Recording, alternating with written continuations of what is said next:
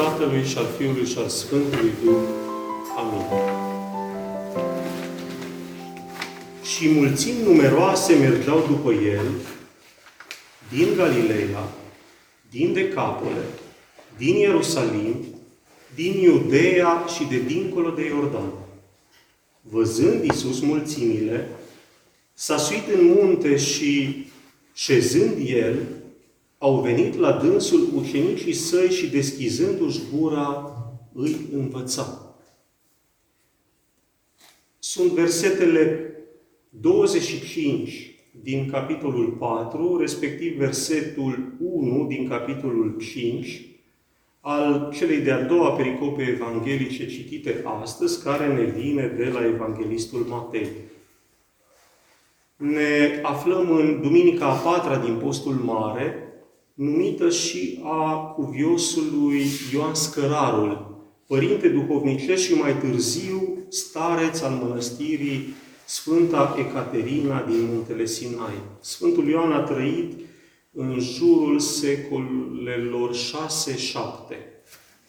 Este autor al unei faimoase scrieri intitulată Scara și el este considerat chipul ascetului, al monahului desăvârșit, chip al isihaștilor și mai, mai pe larg al cuvioșilor.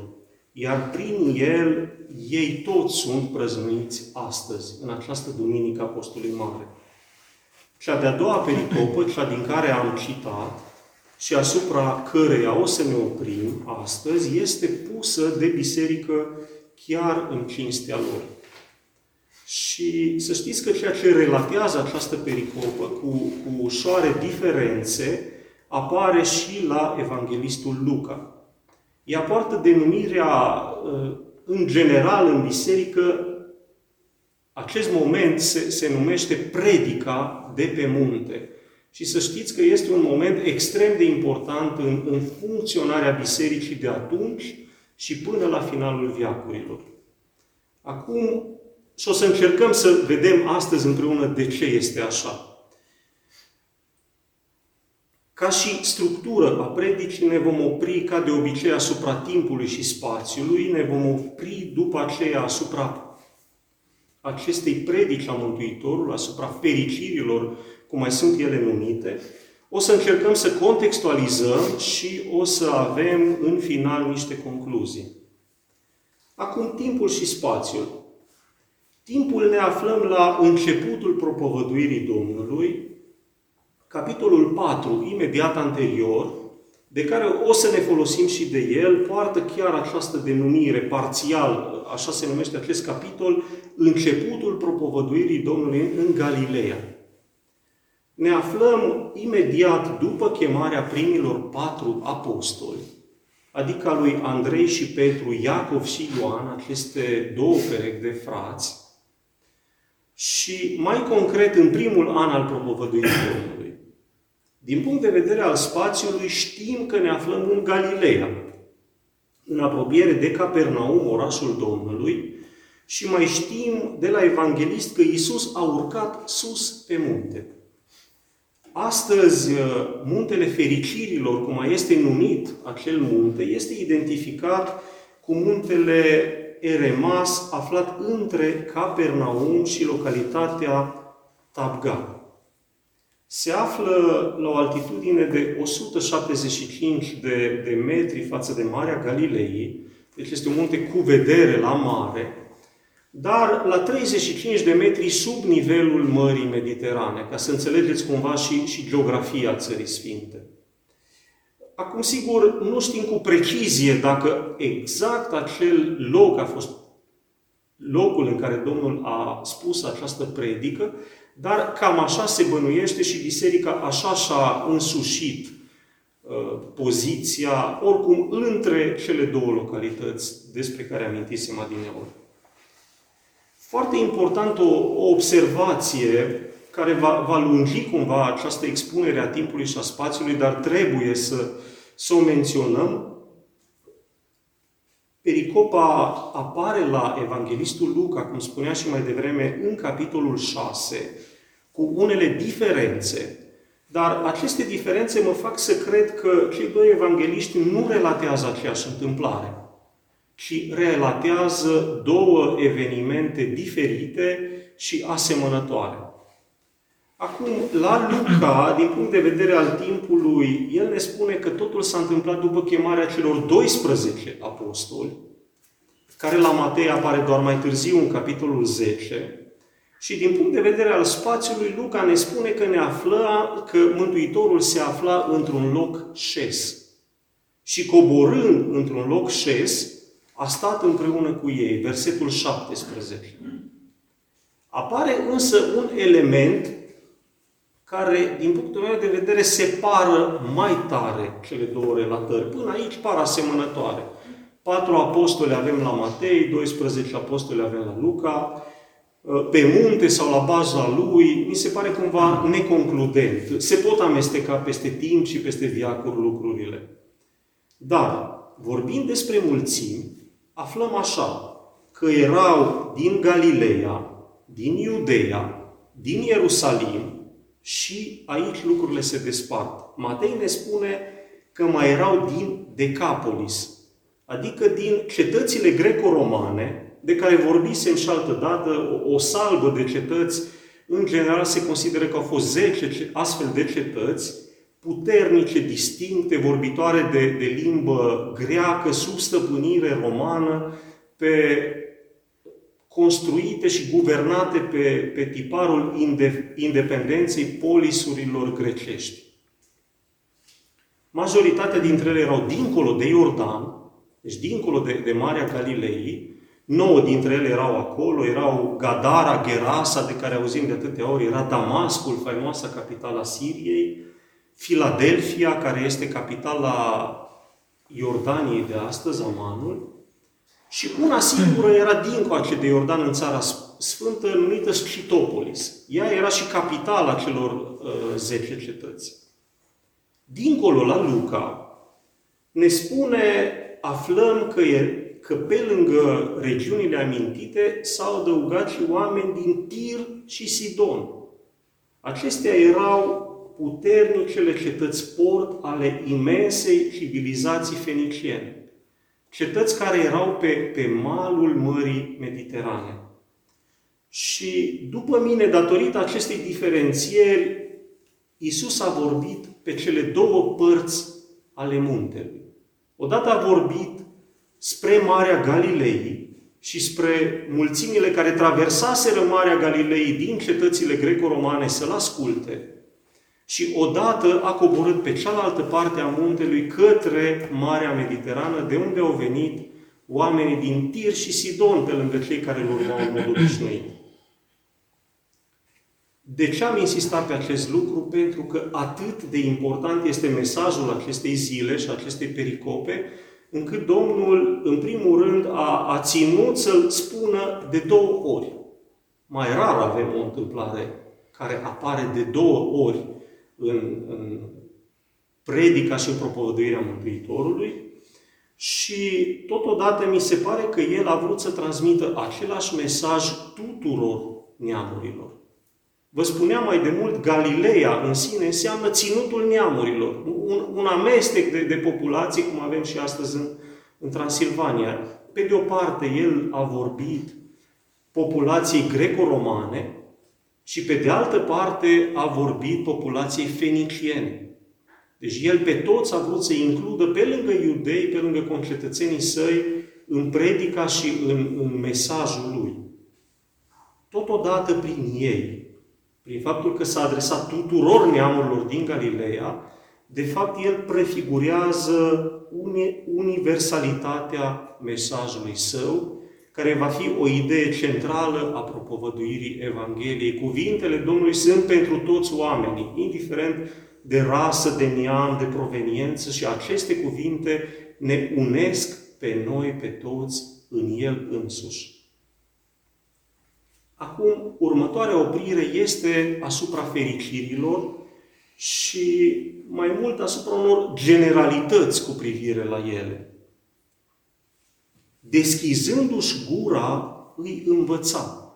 Așa ne spune Evanghelistul Matei în versetul 1. Și nu este întâmplător menționat acest lucru. Sfântul Ioan Gură de Aur ne spune că nimic, niciun cuvânt nu este, nu este întâmplător în Scripturi și el ne, ne dezvoltă acest lucru, spunând acest, acest uh, scurt pasaj, spunându-ne că altă dată, și mai precis în capitolul 4, de care amintisem și anterior, Domnul i-a învățat pe oameni cu minunile. Pentru că la finalul capitolului 4 ne spune Matei că Domnul a, a făcut multe minuni și a tămăduit pe mulți dintre cei aduși înaintea Lui. Atunci i-a învățat cu minunile, în primul moment, iar în următorul moment i-a învățat sau chiar ne-a învățat cu cuvintele. Și din acest motiv noi trebuie să fim foarte, foarte atenți la ceea ce urmează ca să nu ne scape ceva. Primul lucru pe care trebuie să vi-l spun este faptul că sunt nouă fericiri expuse de Domnul în pericopa de la Matei. La Luca sunt mai puține, sunt doar patru. Și o să le spicuiesc, le, le-ați auzit de atâtea ori, dar le vom parcurge și acum. Ne spune Domnul așa că sunt fericiți cei săraci cu Duhul, cei ce plâng, cei blânzi, că sunt fericiți cei ce râvnesc dreptatea, cei milostivi, cei curați cu inimă. Și mai fericește Domnul pe încă trei, pe făcătorii de pace, pe cei prigoniți pentru dreptate și pe cei ocărâți, pentru numele Lui. Acum, din acestea nouă, la Luca apar cei săraci cu Duhul, cei ce plâng, cei ce râvnesc dreptatea și cei ocărâți pentru numele Lui.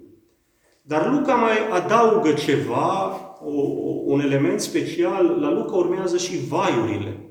Adică Luca îi plânge după aceea, sau Domnul la, la Luca îi plânge pe cei care nu le fac pe toate acestea. Deci vai, vai vouă celor bogați, nu, nu a celor care au, bogății, ci a celor care și-au lipit sufletul de bogăție și nu mai este loc de Domnul acolo. A celor ce se îmbuibează și nu se uită în jurul lor, nu este o problemă că tu ai mâncat bine, dar trebuie să te uiți în jurul tău să vezi dacă alții nu cumva flămânzesc.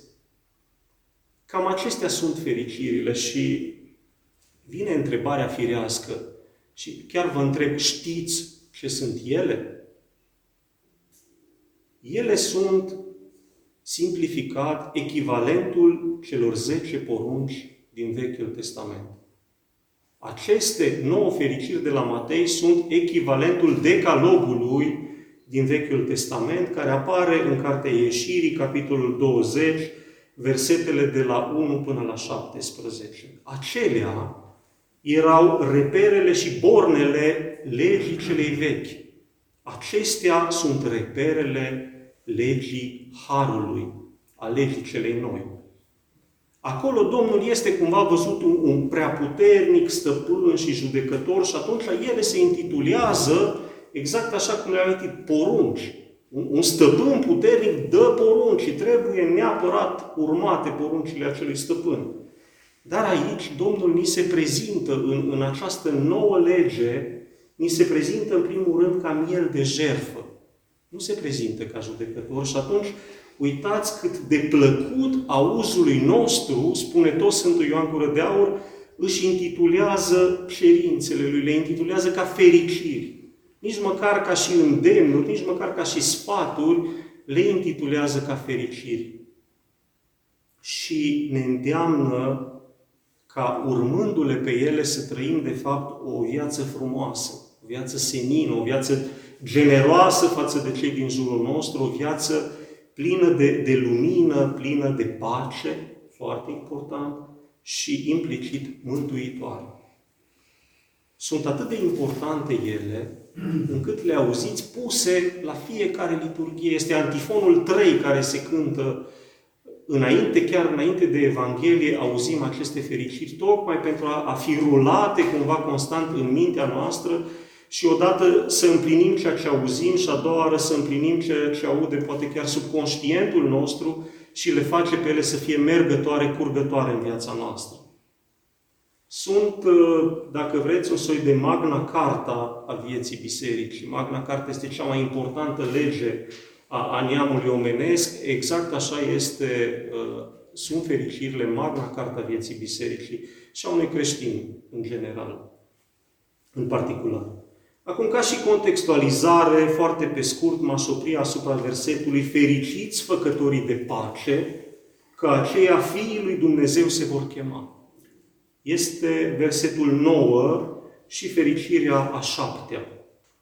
Aici, în acest element al păcii, ne spune tot Sfântul Ioan Gură de Aur că regăsim răsplata maximă.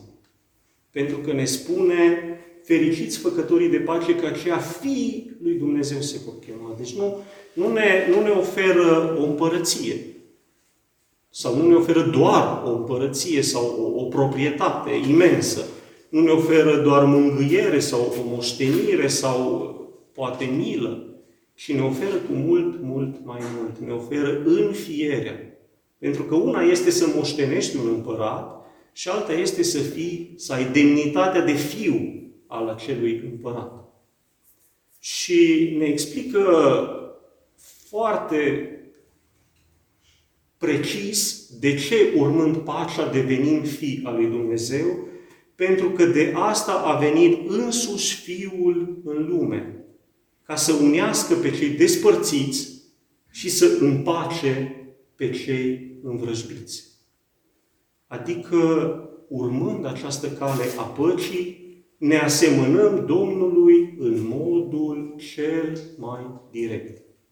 Căutând pacea, devenim fi ai luminii. Câteva concluzii. Fiecare fericire are nevoie de o predică în sine. Și o să încercăm cu ajutorul lui Dumnezeu să le luăm undeva mai încolo pe fiecare pe rând.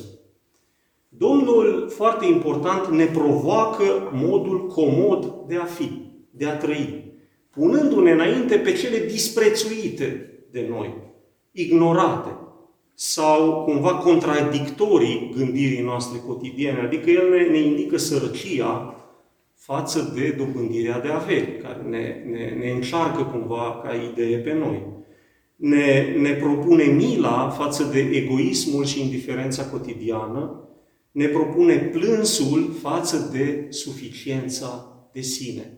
Așa lucrează Dumnezeu întotdeauna altfel decât lucrăm noi. Nu sunt gândurile mele cum sunt gândurile voastre, ne spune Domnul în altă parte. Dar tot El ne certifică.